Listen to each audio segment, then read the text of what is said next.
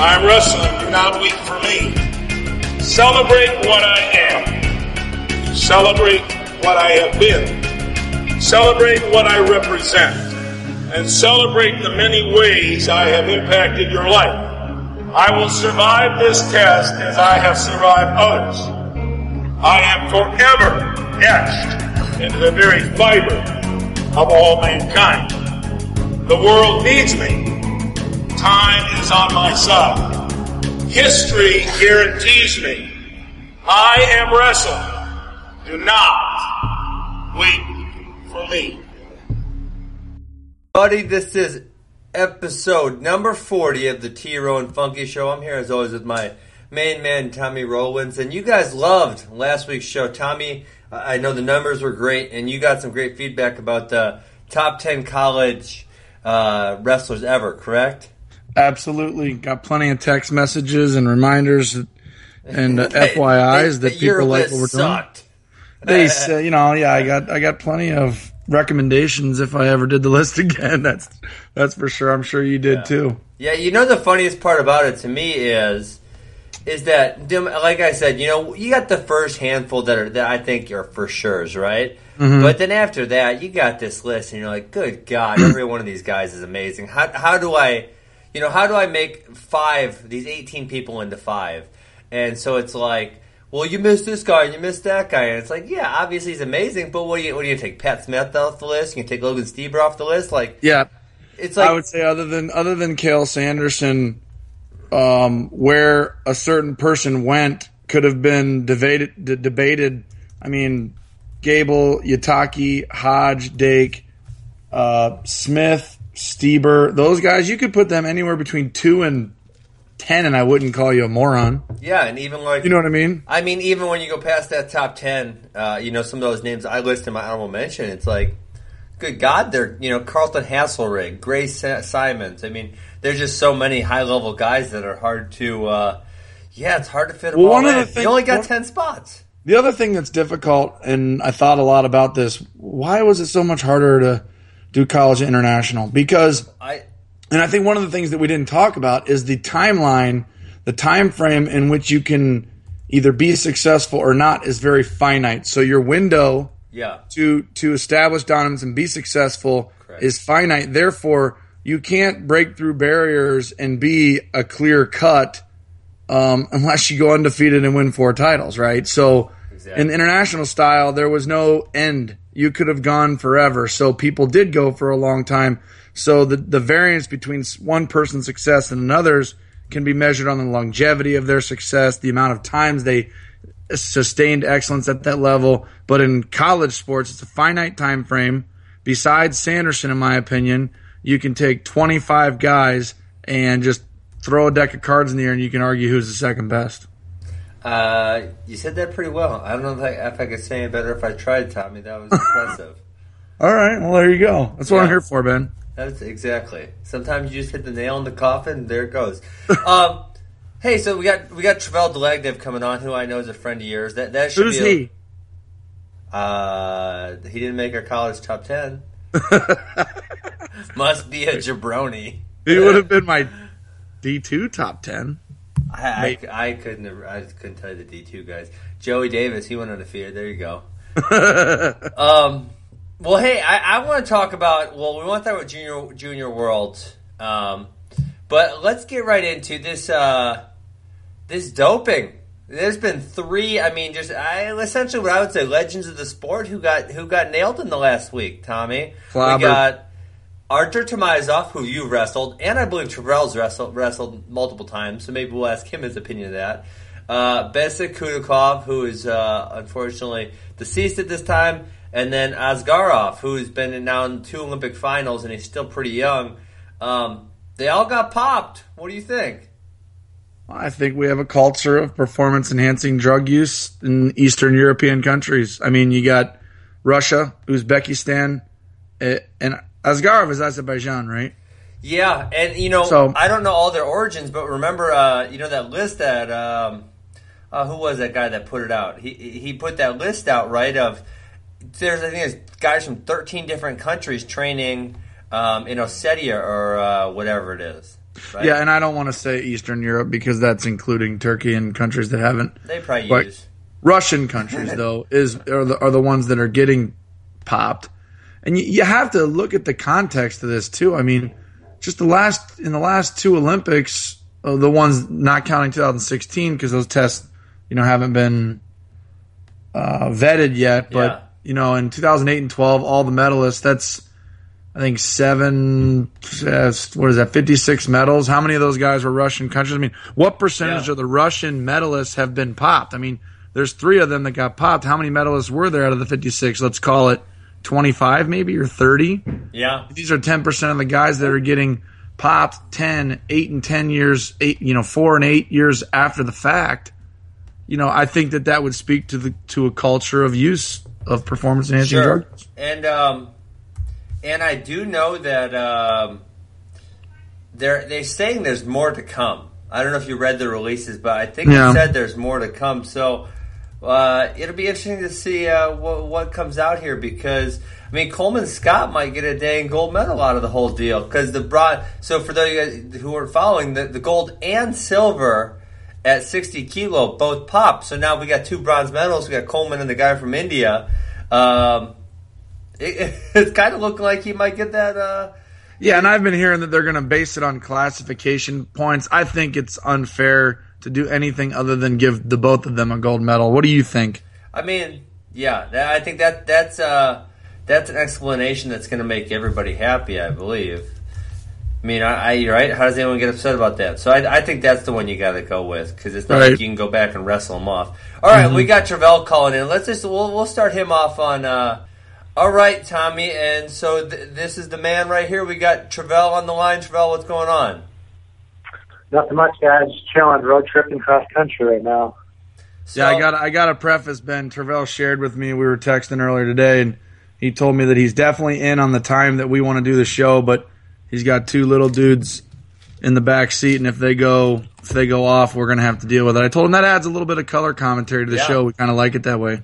And, and Tervel, don't feel bad by any means because my kids and Tommy's kids have both made plenty of noise during the show in the previous 39 episodes. That's exactly right. Uh, so where where are you exactly? Uh, we actually just stopped in Champaign, Illinois, on the way to Columbus from Omaha, Nebraska. Okay, okay, nice. You gonna see Mark Perry? Say what's up. Uh, no, I'm not planning on it, but I'll tell him hi for you if I see him. You should probably go a couple live goes with Imar. There you go. Yeah, yeah, we'll see. We'll see if I can get my stance. Um, hey, so we were talking earlier in the show about uh, all these drug tests that just came up. Uh, a guy you're familiar with, Artur Taymazov, just uh, he just got popped. Um, do you think there's any shadow of a doubt that he was using for more than just one Olympics? Uh, I mean, it doesn't seem that way. I mean, if if if the rumors are true and Asgara was using PEDs, that dude's like a string bean. So you, can, I mean, you see pictures of Tim Oz. I was like, come on, let's be, let's be honest. So no, I mean, I'm pretty sure. It's hard to believe. Definitely, if if he was using it in 2008, I'm, I don't know if he got four years older, stopped using, and then won it again in London. So I don't know. Yeah. That seems far fetched.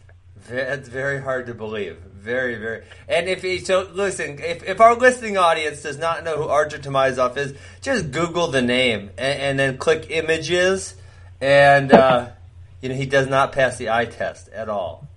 And Tervel, you have a you you you um you obviously wrestled him in the Olympic semifinals in London, but I think you'd wrestled him um, in another world. Ch- what is your record against him? One and one or one and two? One and two. First time he beat me in uh, Ukraine tournament. Then I beat him at the quarterfinals, 2011 Worlds, and he beat me in the Olympics. Wow, wow. Um, hey, so I want to before we get into your segment.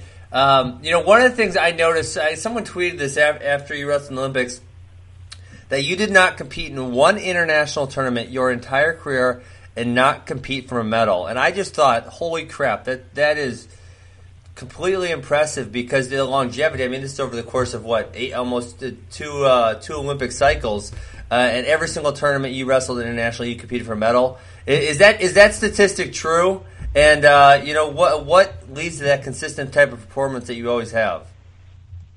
Um, that statistic is not true. Oh, don't break Um, my heart. I know, I know. Actually, there's one tournament, my first senior tournament. It was in Khasavyurt, Makhachkala, um, in 2000, fall of 2008. I was just, I just got off of college. Uh, Kevin Jackson, it was his last tour. He took a bunch of guys, and I went 0 and 1. But then that tournament turned into a dual tournament, so it's no longer an individual tournament. So that's probably why it's not recorded on the database. Ah, that makes sense. That makes sense. Tom, you got a question for Tervel? No, I just wanted to speak. I mean, it's quite a run, Tervel. Obviously, you and I are personal friends, so it seems a little bit weird to be asking you questions that we talk all the time. But I mean, obviously, I think it's good for for our our listeners. It's great to have you on the show. I mean, you had a, a tremendous career. I don't think it's officially over, but I think you're at least out for a year or two. If you just wanted to speak to um, your Olympic experience this year, we're kind of give, give you the floor here on a three or three to five minute monologue. Speak to your Olympic experience this year, which I think will include a lot of trials and tribulations, and just kind of share with us, you know, what you went through this year and what you got out of it, and and how it's maybe going to impact your coaching career going forward and what have you. Yeah, um, yeah. I mean, the last two years have been tough. Uh, I feel like I, I learned a lot of, about wrestling, about the sport, about getting more out of myself, um, just about kind of motivating, my, motivating myself um, in the latter latter portion of my career, and it kind of stinks that you know I got hurt, so I couldn't really like test a lot of my theories out on myself. Um, but yeah, it's been you know it's been back pain and all that stuff. It kind of starts to snap you. That's a different that's a different trial than just performance anxiety. You know, when you try to try to deal with your fears and your doubts in one end, but then it's like you had an injury that starts to snap you, and um, it was just tough because I kind of pour everything I had into training and uh, come home and feel like a deadbeat husband and dad. You know, just lay around the couch until the next workout. So. um, so my my wife did a great job. She was super supportive of me, and um, kind of just got what I could. Obviously, I was able to make the team. Then stuff got a little worse, so I I couldn't really work out much at all. Did a lot of like, I mean, boring aerobic workouts, um, of therapy, wrestled when I could. Uh, Tervel, what, often, what what what is are you allowed? To, what is the what was the official diagnosis? I mean, I know you had surgery around this time last year, but what what what is it actually with your back that that the problems were like medically speaking? that's the problem was I couldn't. Initially, I started getting pain down my legs, and the doctors were like, "Oh, that has to be disc." So they took an MRI, and they're like, "Well, yeah, you got a little bit here. It looks old, but we'll start." You know, like they told me all this stuff that's good for spines. So I was doing like inversion table and a lot of chiropractic, and it wasn't getting any better. And then it blew out.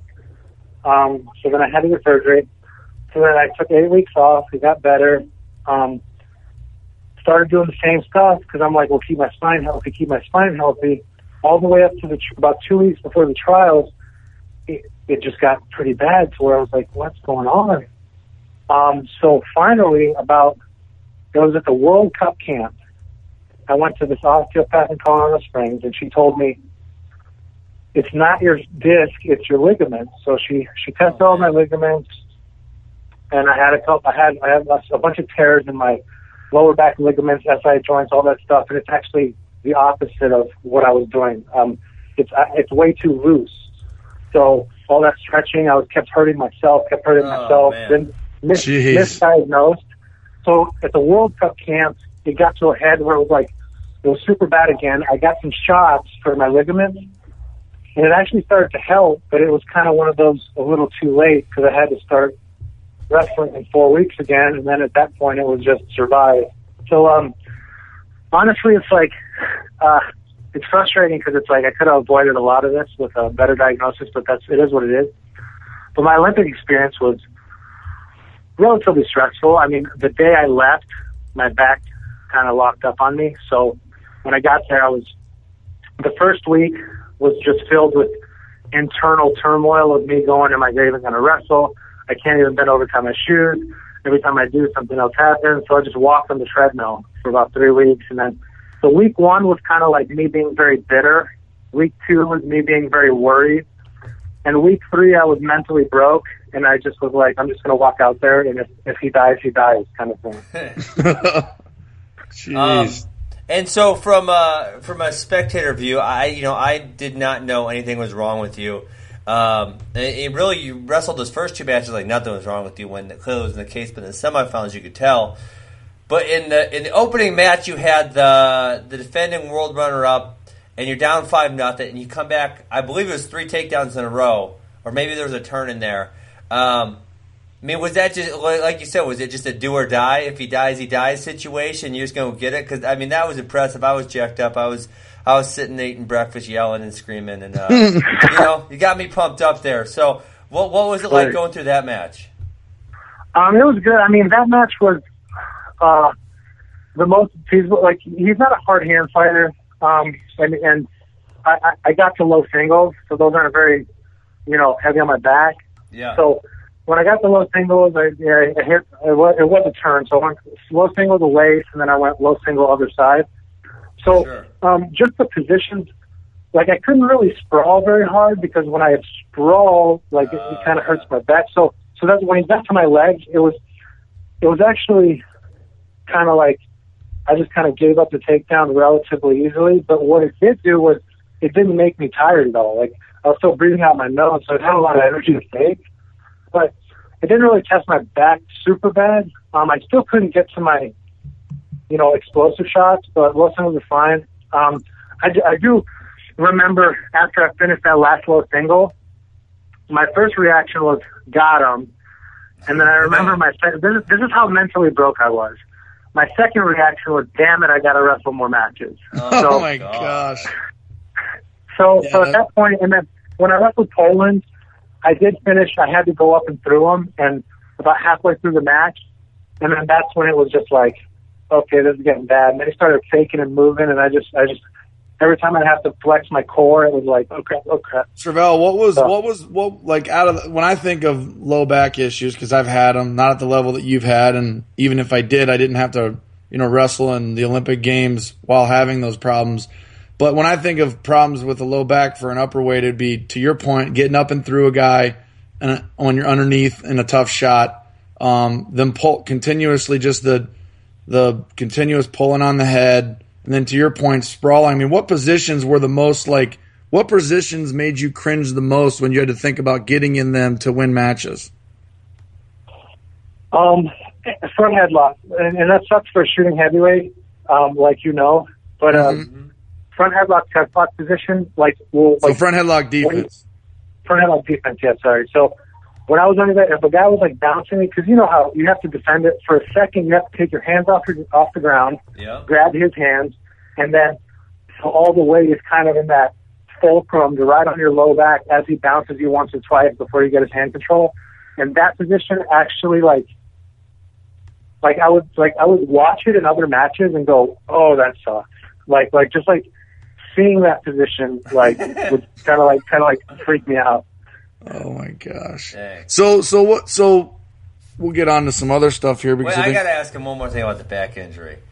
Uh, I, 'cause I fly international quite a bit. Was the international flight, and you're a big guy, international flight with a bad low back? I mean, you probably couldn't even stand up when you got off the plane, right? Well here's so here's the clutch here's here's the clutch part. Art Martori came through with a business class seat. So I got to lay flat. So that was Oh, there some you kids go. kids. That's Martori awesome. coming through. There you so go. that helped out a lot then. a, a lot. I mean, I would have been. Uh, I mean, it would have been bad if I got off that time. I could So imagine. Tervel, one last question on the Olympics, just to kind of get it out there. When so did did did your back as the as the day went on, or as the really it's the matches went on because it was over a four hour span. Did it did it did your back progressively get worse, or did the competition just get a little bit stiffer, or like like you know did did your did your abilities deteriorate, or is it just a, that mental grind that got to you a little bit? You know, trying to overcome all the all those things that you're dealing with. Um, it was a mixture because uh, I think if I would have, by the time I got to the court, in the middle of the Poland match, like in between, I had about 12 minutes before the semis, and I just it, it was it was locked up. So against Ghasemi, I, Right. I I couldn't even I couldn't even be in my stance. So like I took that shot just to see, and it was like okay, I can't do anything. And they locked up a low gut right on my hips, so that hurt too. But but um, so in that match, I was I was physically incapable of wrestling against Petriashvili. So I took like four hour break or whatever, and then it was kind of like locked up, but it didn't. It wasn't like super bad, but I think if I was on the, in the other bronze medal match against one of those guys, that like the guy that it was like if I could get one takedown, I could win Yeah. kind of match.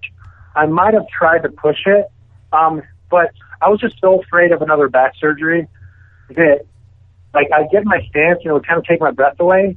And I knew Pitcher Petriashvili is a guy that, at a hundred percent, is not going to be easy to beat, and he's Right. not a and he's not a one takedown win kind of guy. He's a shooter, so it was just like overwhelming odds plus fear of further injury plus like the hopelessness of a year and a half of dealing with this kind of mixed into one formula. Plus, And I plus, just, like- Just bro. Well, hey, we, we don't need to end on a somber note. I mean, is it, it, let's assume you know, let's assume your career is over, even though you you know you, you you probably are holding out a little bit of possibility there. But you you wrestled for six bronze medals. Every world championship event you were in, you wrestled for the bronze. Um, it's been a great career to this point. Um, if if you were to say Tervel, I mean, and I know you don't like to talk too much about yourself, but and you can answer this however you like. But if you had to, if your career is over right now, what are what are you most proud of? Um, I mean, I mean, obviously that's a loaded question. That's uh, it's hard to like pinpoint, but Let's let's let's stay let's stay wrestling specific too, because Yeah. you could you could go. That's a very layered question, but let's stay wrestling specific. What are you what are you most proud of? Um, I think I'm most proud of in. I think I I have a very good handle. I- wasn't able to produce the kind of wrestling that I that I thought I could by the end of my career, but um, I'm very proud of how much I understand the sport. I, I feel like my understanding of the sport has become, um, you know, on a level of like my my goal was always mastery of the sport. So obviously, with that comes medals and and winning and and you know obviously we always think of like the masters of the sport or the Olympic champs and the world champs, but I don't know. I I uh, I think that my understanding of the sport and um, just mentally, physically, technically, uh, at a very finite level, is um, is is you know very high, and I'm very proud of of that. Well, that that makes, uh, I guess, a perfect transition into what our next topic should be, and I think our next topic should obviously be. I think you were you were named head of the Ohio RTC. Um, Lou just took the job at Oklahoma, and uh, you know o- Ohio RTC has been the the most dominant RTC in the past quad, maybe maybe the past two quads. I can't say, but I know for sure in the past quad the most dominant. Two Um, quads, Ben. I do know. So it's, okay. it's two Okay, quads. Okay, I got it. The last two quads has been the most dominant. Um, you know, so when you talk about that mastery of the sport, knowledge, uh, you know, are you looking forward to that coaching piece or, or what? Yeah, very much so. I have um, I have a lot of what I believe to be unique um, ideas and uh, training methodologies and and things like that that I want to really try. I mean, I, I a lot of testing on myself, but I feel like I'm, I'm excited to to set up the the the training for these guys and, and just kind of also like give them a little piece of you know you know the the, the mentality the the emotional side, the you know all the all the parameters that I think are important that are hard to measure. Um, I'm I've come up with a couple ways to kind of generate feedback on those per athlete. I'm excited to like te- kind of test my my coaching philosophy that I've kind of come up with in real life because right now it's obviously only theory.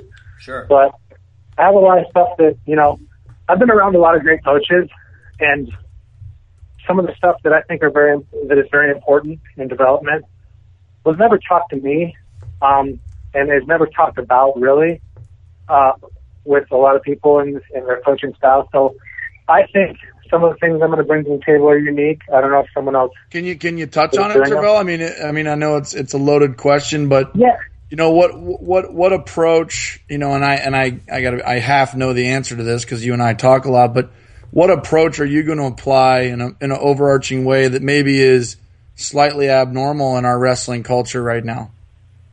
Um, well, the biggest the biggest uh, I, I've come up with kind of a little a little way to, to analyze a couple qualities that I think are hard to measure. And the first one being um, honesty. And I think that one thing that's sold as weakness in sport is uh, being honest with yourself and then with others about, you know, fears, doubts, motivation. And um, I've come up with like kind of this little, I don't even know what to call it. It's, it's kind of like a questionnaire, but it's more interactive um, to kind of kind of measure measure uh, the guy's delusional or honesty, you know, state of delusion or state of honesty. And um, basically through that, I'm going for, I, I think that it's more effective to train an athlete to don't convince him he's the best, convince him to not be scared of losing, and then you'll get more out of him. So like if you just constantly keep telling a guy, hey, everything's awesome, you're the best, you work the hardest, you deserve this, you deserve this, you, you give him in a state of of kind of entitlement instead of saying, um, you know, these are the factors. You're going to be nervous. You're going to be scared. You're going to doubt yourself. The guy is going to look big in a singlet. He's, you know, he, he might maul his first match. I mean, he might have beat you three times, but you know, all that stuff. If you can get yourself to the point where you're not scared of that stuff and it excites you and it challenges you, um, then you're in a good place. So I have a couple things. I have a, I have a methodology of getting people to that place. I think um, I have. I'm actually writing a book about it. So uh, wow, um, I'm doing that with uh, with honesty, effort, um, technical proficiency, and motivation. So those are my four factors that I'm kind of trying can, to chart. Can you say that one more time? Um, honesty, effort, technical proficiency. So kind of like learning, sure, tech, sure. like the ability to learn technique and. Uh, uh, oh, oh, and uh, motivation. Nice. That's awesome. So Tervel, I gotta. I'm just gonna. not. It's not really devil's advocate. It's just real talk here. I mean, you're you're also, you, you know, you're gonna run the RTC. You're gonna probably be the the point man on a lot of the freestyle training, but you're also the second assistant at Ohio State for the college guys. So you're co- you're covering a broad spectrum of athletes, ranging from you know 18 years old to to 28. I know what I'm doing. You know, professional, trying to you know make the Olympic team, win the Olympic type guys um, this this this approach, you know, there's there's not a single part of it that I disagree with, other than when you apply the approach to to various students or subjects, so to speak, you're going to get different responses. I mean, how are you ready for that challenge? I mean, when you got this 18 year old kid that you know uh, is dealing with a whole set of different social and emotional challenges that a 27 year old grown man is with two kids. I mean, how do you how do you feel like you know that's going to I guess what do you think of all that more than anything? Yeah, I mean, I, think so. Here's here's the theory. I think my theory is foolproof. I've had enough conversations with enough people to come at me from different angles that I think my foundation, my theory is foolproof in getting maximum potential from an individual. Now, the verbal cues that you use for each person might be different, but I think the purest form of motivation in any athlete at any one moment is love what you do in the second you're doing it. So there's no, there's no, this is prize money. There's no, your parents will love you more. There's no, um, you know, American flag. There's no, there's nothing you can say to a person to get them more motivated for an instance in life than I love what I'm doing in the second that I'm doing it. So Wow. That being said, it's almost it's almost like an elimination diet. So I'm not. I want to be a pressure reliever. I don't want to add to these guys. I want to take off things that are holding them back. And I think that any level of athlete that has felt pressure can be excited about that. So if you if you ask any athlete from from 17 or from 14 to to 32 that's at an elite level, and you t- and you ask them, would you rather compete with less stress and more freedom? The answer will always be yes. And I think I have a general roadmap to get people there. I have a, a lot of things that I, a lot of verbiage that I use in my test subjects.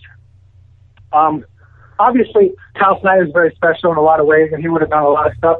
But that's my number one test subject. And, uh, him and, and Bo Jordan, kind of, we just kind of have, we think very similarly, and we collab. I've kind of all the stuff that I've been coming up with, I kind of like, you know, they've been my guinea pigs. Like, I, when Kyle came to Ohio State, he was super um, OCD about a lot of stuff. Like, he'd be that guy that's like, hey, if you eat this tomato with with like with like two like ten spoonfuls of ranch on it, you'll be a national champ, and then you'll have to eat it. Like that kind of stuff.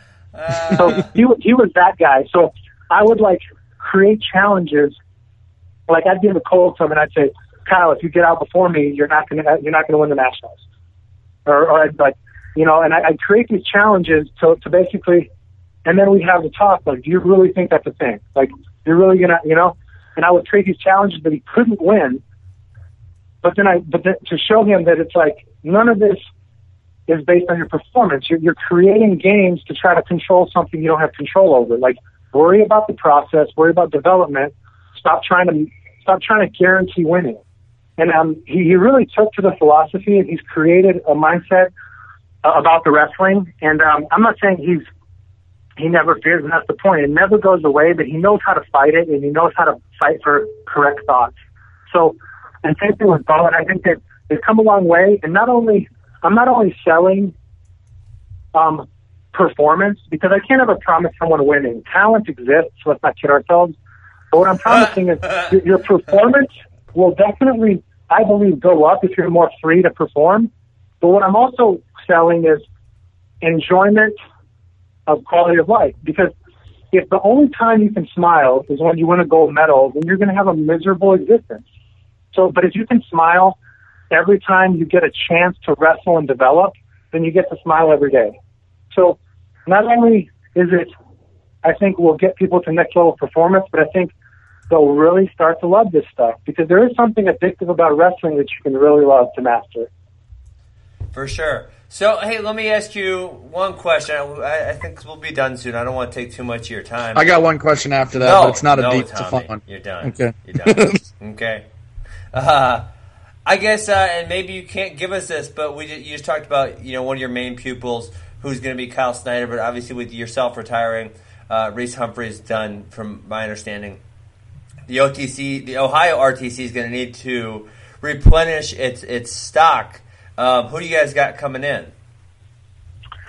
Um, well, we have we, we have some guys we're, we're targeting for years to come. No one right now. I mean, obviously everyone's kind of locked into where they are for this year, but we have some we have some some high caliber guys and we have some high hopes for. But I mean, at this point, it's it's just the landscape is different because when the RTC started, when the Ohio RTC first started, it was like you know, well, obviously I'm a D2 guy. Sean Sure. Bunch was an Edinboro guy. Keith Gavin won from Pitt. Yeah. I mean, small schools just aren't winning anymore. And Yeah. everyone that's winning has an RTC to stay at. So getting guys has become more difficult because none of us, there's no school that's winning without an RTC, so people just kind of stay where they're at. So, but we do have some guys that have shown some interest, and obviously with Kyle there and with the history we have, there's an allure, but it's, sometimes it's hard to fight against loyalty. You know, when you're the man on campus, it's hard to leave. So uh, we got to kind of fight against that. Definitely, definitely. Plus, you got the or- we got some organic. We, and I do say we because I'm being biased here. We have some organic um, developments in Kyle Snyder, Logan Stieber, and then Nate Tomasello. I mean, those are three very prominent, you know, international wrestling prospects or you know Olympic champions that are right in there. But I think that's going to be a challenge. To your point, Tervel, I've never looked at it that way, but Tommy, it's I, I like that you just called Kyle Snyder a prospect. I really enjoyed that. well, the other two are prospects. Yeah, yeah, exactly. Yeah, I guess I did. Yeah, we'll, we'll see how he turns out. You know. Yeah. I think he's going to get it done. I think he's going to get it done. I really do. Um, hey, Tervel, or I'm sorry, yeah, Tervel. one last question, and thanks a lot for coming on. But just to have a little fun here, I know you, you listen to our podcast every now and again. Um, what do you think of our top 10 international, our top 10 college list? You know, just kind of since you're such a wrestling, you know, guru like us or junkie like us, just let's just let's just spitball here. What do you think of our lists? Um, I, I'm, I'm not gonna lie, to you guys. I haven't listened to the NCAA ones yet. Come on. because uh, I've been in Mexico. Come on. that's not bad. Um, but I feel like you. I mean, the, the international ones were interesting. I thought, I, I Tommy, I agree with your list a little more. What? I think, I think, I think Ben, I think Ben got a little wild. What do you mean? Oh wait, are we talking about we're talking about the international one, right? International. The international. You're just mad I put Baumgartner at four like Tommy is. No, no, no. That's not. But but your your the reasoning you put Kemp up there was was faulty. Um, because you said he won three. He won three in a row minus the Olympics, but he actually went gold, gold, Olympics, bronze, gold. And so Ah. you can't say he would have won that Olympics. semantics, semantics. Um, oh yeah, sure, sure. But um, and and then Kyle Dake, that's a tough one for me because it's like that's Yeah, that's. I mean, I. Kyle Kyle Snyder, Kyle Snyder is in college and he's done all right. well, this this was before the Olympics, so Kyle, but Kyle Snyder- was a world, still. he world champion. but he did. I mean, now he's got two. That he could. I'd probably might might put him on the list right now. Yeah, but even the Terry Brands thing, I mean, it's it's hard to think because, and again, but I think I'm with Tommy where maybe even li- like the college, I would put, I'd be scaling it kind of toward that 10, 15 percent instead of your 40 percent. So I, uh, but I thought, I mean, it's hard to argue with the top five guys. You know, everyone's kind of, I do, I do think you guys kind of, the one thing Ben that, that I that I would argue with you about is you you are giving people future future future accolades like Only like one, popcorn. only Burroughs. That's it.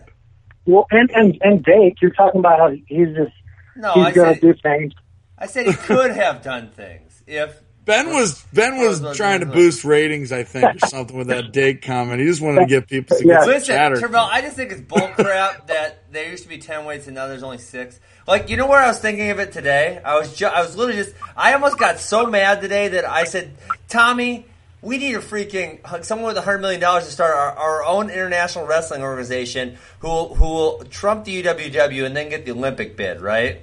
Because Spencer Lee and Daton Fix are so freaking good for their age, but I think it is so unlikely that either of them will grow past 125 pounds, you know, that past that weight class internationally. We're never going to have them both on the team together. And that, like, that really bothered me. it is like- a snapper when you when I look be a at and, 21 tur- and Yeah. 32 or some something in there, you know, like there always has and I know I agree, and I know Tervel can't comment on indi- individuals anymore because he's an assistant coach at collegiate level. But it just bothers me because I do see Fix in Lee, and when you look at the height of Fix and then just the overall size of Lee, it ain't happening. If there's if there's if if if there's a one if there's a 125 pound weight class and 143 or whatever it is, I mean.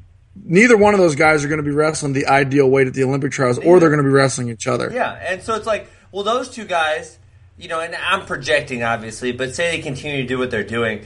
I mean, they could be battling every single year. Where if there's a 121 or a 119 like there used to be, and a 132 or somewhere in there, I mean, those two are both making teams if they keep doing what they're doing, for sure. oh for sure but I would say I mean we're invested you know obviously we're America and those are our guys so we're invested and we have probably relationships with them and people around them and we watch them but I mean, I'll tell you what, the Russians have the same problem. You know, I mean, some of those weights, it's like, Right. I'm sure they're like, dude, our number three guy can medal. Our number, I mean, you guys were the ones talking about the stats of the Olympics, where it's like, I mean, Yeah. both the bronze medalists at 97 kilos became citizens of Romania and Uzbekistan this year. They were both 84 kilo Russians. Sure. Uh, I know that. the other to be- bronze medalist in my weight was a Russian. I mean, it's, it's everywhere. Sure, but if our How guys, sick? How our- sick would it be if Daton Fix, you know, if he didn't make the American team and he can just go wrestle for the Republic of Florida in the Olympics? I mean, how awesome would that be? But-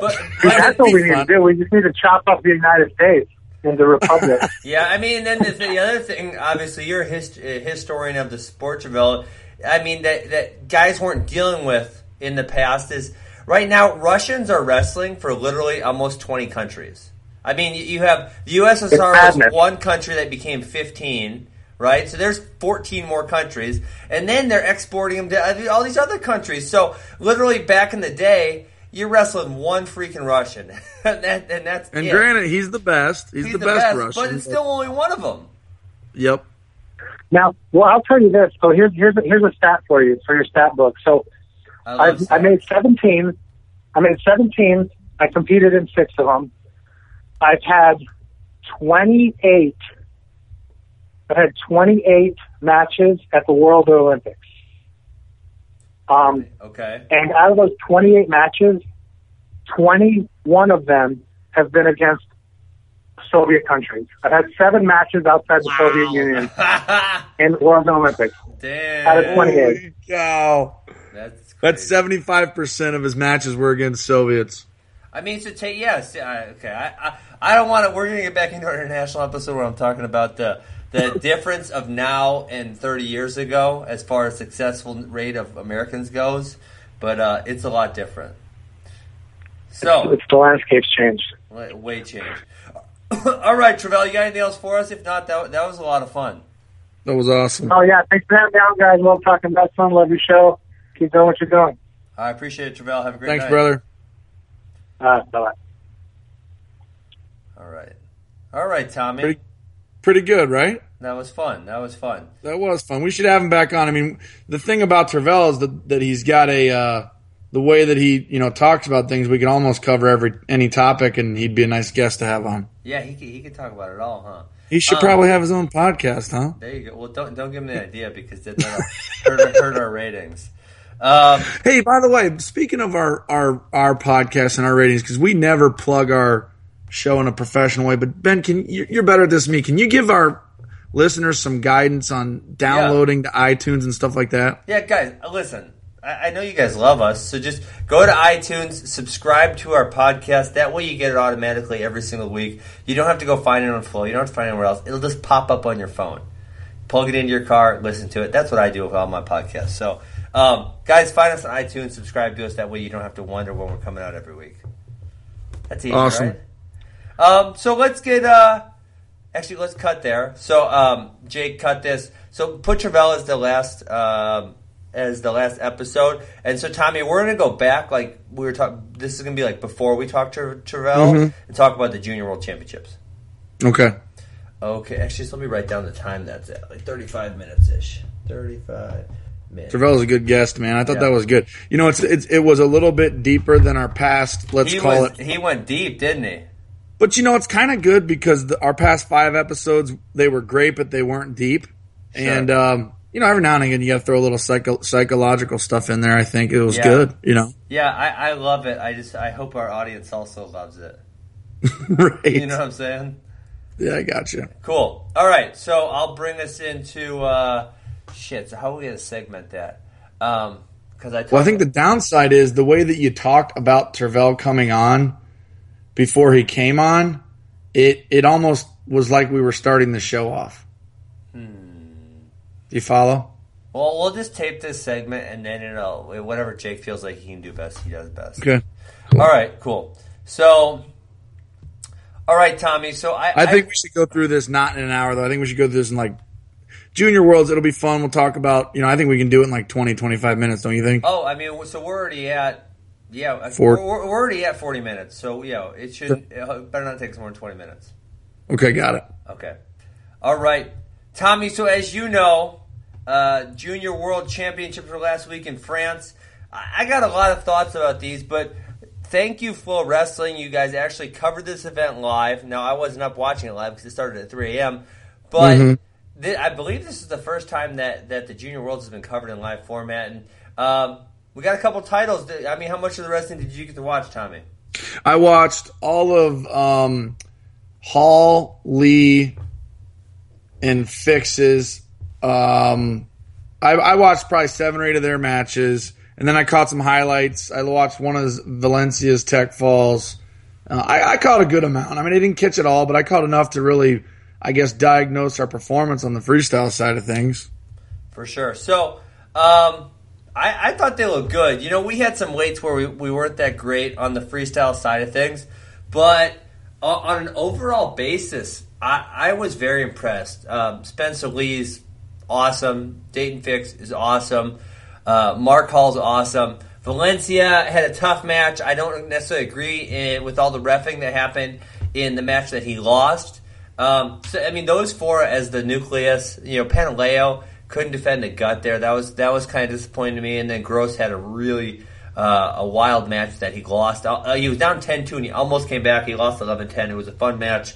Um, but let's start out with Spencer Lee. He probably got pushed more than he's got pushed cause, uh, in a long time. Uh, he ran through everyone at Worlds last year. the final match was that was an awesome match. Uh, what did you think of that one?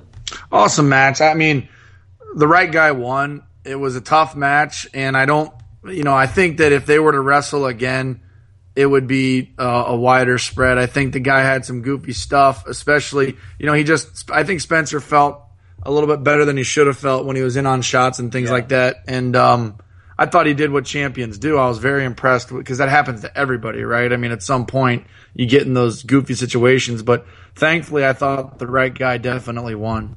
Yeah. So I agree with you on, uh, on that. I do think, though, Tommy, in, in the very first period, this guy and this guy tried it again later in the match, and he got points for it. He did this goofy little um, as as Spencer was going behind, he kind of grabbed an arm and jumped over. And I thought it was a situation where it should have been called two and two, but they went two for for Spencer Lee, and that was it.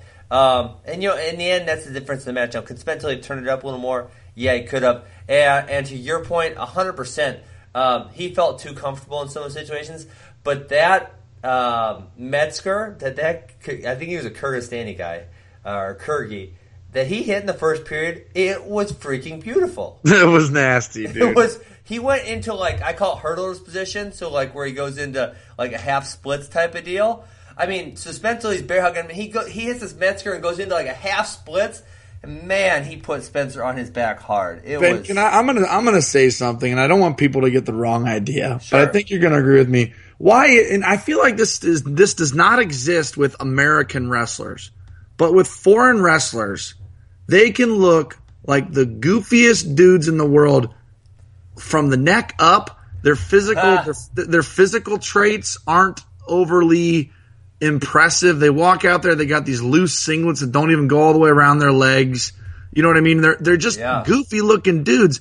And and they can go out there and just freaking lay the wood to somebody or hit the most beautiful technique. You know what I mean? It just doesn't happen in America. Like if you hit a Metzger, and this is very surface level vain talk here. No, but I, I, if you hit a Metzger, I think you're. Tr- I think it's true, dude. If you hit a Metzger like that in the U.S., if you're an American wrestler, you look probably look like a Greek god or something, right? Yeah. Well, this Kyrgyzstani dude looks like he plays but, Madden Madden NFL 2016 for a living. But Tommy, he wanted to be okay. To, in all fairness, he was a 110 pounder.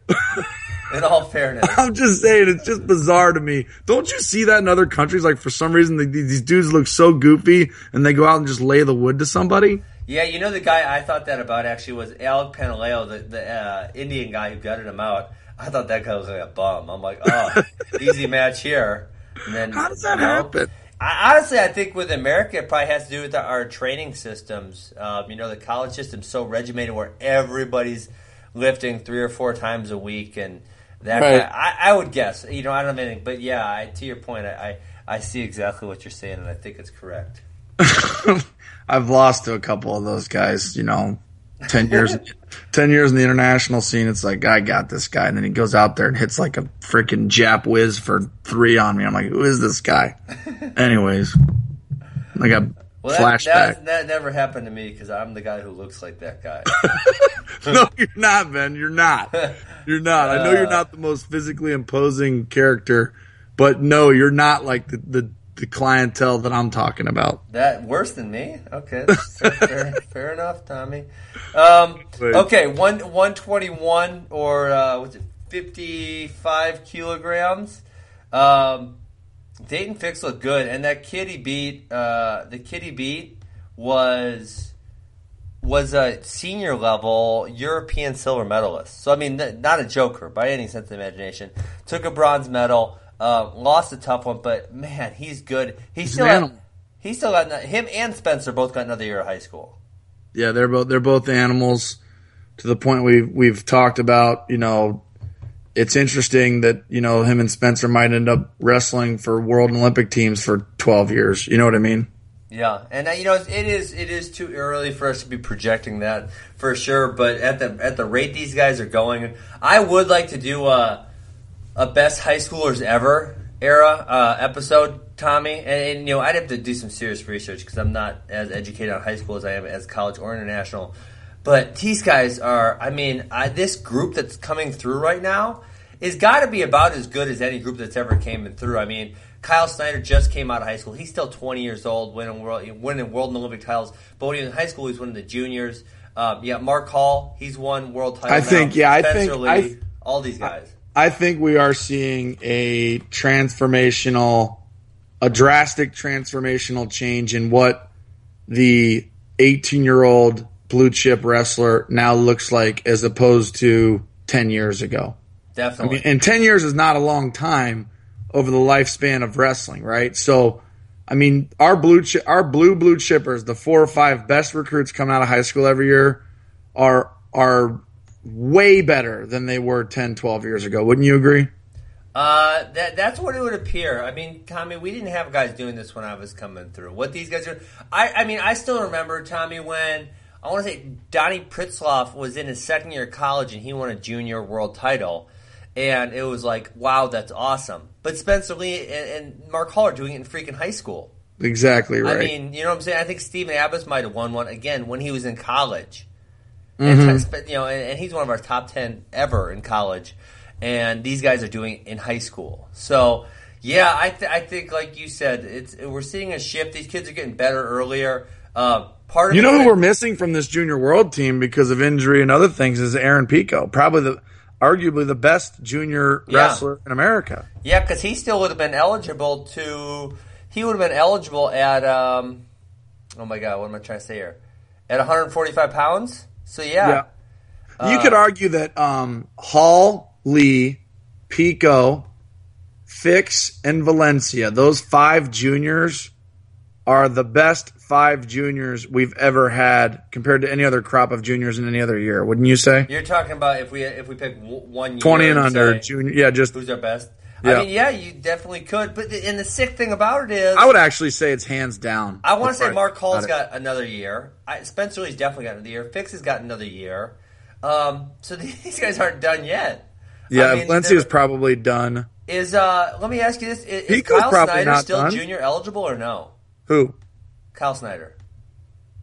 He might have been this year, but he turns 21 in November. Okay, so he's not. It's because if they turn it in the calendar year. Yeah, so this year he would not have been a junior.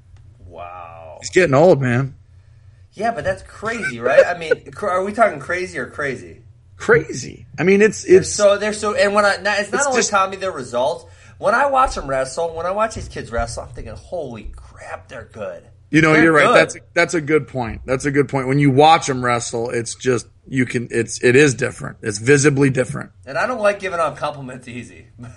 No, like- no, you, you actually like to just make rainy days for people. Sometimes, you know, if it's if it's like I like to tell like it is, and lots of times it's not the way people want to hear it. But when I'm watching these kids, I mean, some of the things Daton Fix was just doing, and Mark Hall, um, wow, I was just saying, wow, these kids are freaking 19. I was thinking, how did Mark Hall get beat at the damn trials? He should have freaking placed at the Olympic team trials.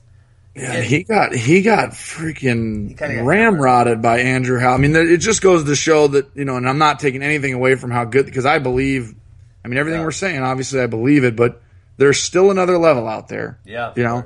And Spencer Lee, as good as he is, I mean, he just won the 110 pound world championships. You know, Yeah. So- and that that's crazy to think about, right? That there used to be se- that used to be a senior level weight class. Can you remember that? well, I mean, it probably should be Ben when you look No, at the. stop. Well, I, I, hear me out. Okay. Asia.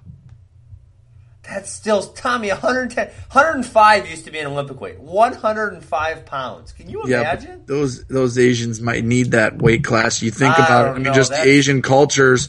They, so tiny. I mean, I've only been to Asia uh, once in India, and it's a smaller culture of people. Wouldn't you say?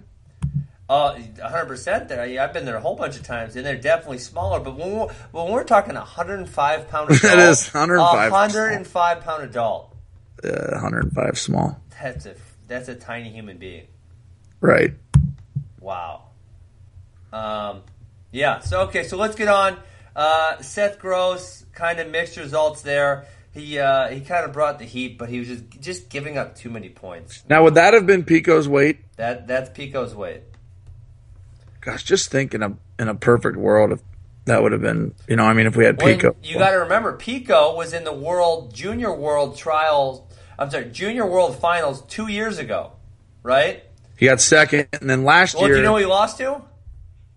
Uh, uh, Yazdani Hacharidi or whatever that Yeah. won the Olympics, right? Olympic champion. I mean, he lost to the freaking Olympic champion. So, um, and then he lost last year in a heartbreaker, didn't he? Uh, he took And got bron- I, I bronze? want to say bronze. Yeah, he took bronze last year, but yeah, he lost a really tight one. So yeah, he he still wins a medal. So eh, you know, I think I think a lot of these kids are just they're they're getting a high level of coaching early, and they're they're ta- they're using their resources. And then obviously USA Wrestling is putting more resources into the younger kids, which I think, in my opinion, is a smart move than they ever have been before. Well, you got Bill Zadick and Brandon Slay also that, you know, we've always had developmental coaches, but these are world and Olympic champions that really put a lot of time into developing out the developmental program, trying to find like like a hybrid of how to help keep these kids engaged with the Olympic movement while they also, you know, feel satisfied with what they're doing on the folk style side. And and we've they've done that. We've done that as a country with Kyle Snyder, you know, with a lot of these other guys. And so hopefully we can continue to replicate that and keep finding the, the happy medium. Yeah, one hundred percent. Um, okay, let's get into Mark Hall. Uh, Valencia will be an easy one. I thought it was a bullcrap takedown. I don't believe he gave up a takedown. I did not get to watch his loss. Okay. To be fair. It was he, so the guy had the single like jacked up, and he kind of ran him across the mat. And I think these refs are just assuming okay he's going to give up a takedown. And at, the guy kind of pushes him, and as he's falling in air, he turns, and so he ends up kind of perpendicular as he hits the mat. Um, and the guy kind of lands on top of him, but he gets up and he wrestles out of it. I, it should have been no points, and I think Zeke thought about challenging, but he figured, hey, it's early in the match, it's two to one, no big deal. We'll get, we'll get back on this. Um, but I don't think those are points. Uh, I don't think it's a takedown, and that and that changes the match completely. So um, he was right in there too to to um, to to get a medal. Absolutely. Okay, so Mark Hall. Um, I watched all of. I decided to watch all of his matches. Uh, he has a barn burner with the Japanese guy right out of the bat. Three to two. Three is three to two. Got this barn burner going, and then um, the semifinal. Did you get to watch this one? Because this Dirty. One, okay, this is classic. Like I'm saying, like, I told Martin Martin Flo, every dirty trick a European could use, they used it in this it match. was bad, dude. It was bad. So bad, right? Bad. Bad. I mean, okay. So first of all, the singlet yank, and then like they push each other, and the ref says like play nice. Like, he had a singlet for like ten seconds. Freaking call him, right? It's just bizarre. It's just, it's just it's got to be cultural. I mean, like, why would you like Who if that was in another US, you would just singlet? you would just get booed and kicked out of them. You know, it just wouldn't go over. You know what I mean? Would not. It would not go over. Not at all. So that that was like, I don't want to say shocking, but it was like, what is going on here? This is just ridiculous. Then. um he, he kind of fake shakes his hand, right? Tommy, there was still like 20 seconds left. and he's going for the fake shake his hand, then he's to get him. Then he gets underneath him for a headlock, and, and he fakes like Mark's choking him out, and the ref actually stops it. He pulled out all the bag of tricks. Everything came out of the bag. He was trying everything. The one thing that I wa- I was complete I'll tell you I was completely shocked by is that they actually called him for not opening up. Cuz that situation frustrates the hell out of me, Tommy. I mean, mm-hmm. that that happens all the time and it's never called. They just mm-hmm. they say open up, open up, open up, open up, open up, open up. And then they're like, "Oh, okay, bring it back up." I'm like, "Well, hey, hey, if, you gonna what? Penalize him, you know? Come on, for God's sakes, right?" Right, right. So they actually called him, and that's what won marked the match. I mean, and, and fair is fair. There's a rule there, and it should be called, and it finally was called in this match. But that that's what won him the match. Absolutely. Um, okay, so uh, you got anything else you want to talk about? Or I guess we didn't mention Colin Moore. Uh, he kind of got embarrassed, Tommy, and this guy hit the slickest standing Peterson. Oh, it was badass. It was so awesome. You know, Colin had a great summer. I thought making the team and being exposed to this type of wrestling at that level for where he came from when the spring started. I mean, he got probably as much or more out of this than Spencer Lee did for his own development. And so I think, you know, yeah, uh, for the United States, it wasn't good to watch him get worked by the Russian, but you know, I think I think that that guy is going to continue to learn that he belongs at that level and be better next time. Yeah. But he got worked. He got smoked by the Russian. It's happened to the best of us. Happens to the best of us. Um, all right, Tommy. So until next week, let's try to get Lou Rosselli on next week. That that would be fantastic. Let's do Lou Rosselli and Jay Jaggers and Tom Ryan and whoever the name is volunteer the next five weeks. Wow, that that would show a little bias on your part. we'll throw a few of them on there. I don't know about all of them though. I got you, man. I got you. All right, let's thank our sponsor, Defense Soap. Thanks as, As always. always, thank you, Defense. Defend what you have built, and Tommy, I'll catch you next week. All right, brother. Thanks a lot. Yep. You You are listening to the T Row and Funky Show brought to you by Defense Soap. Defend what you have built.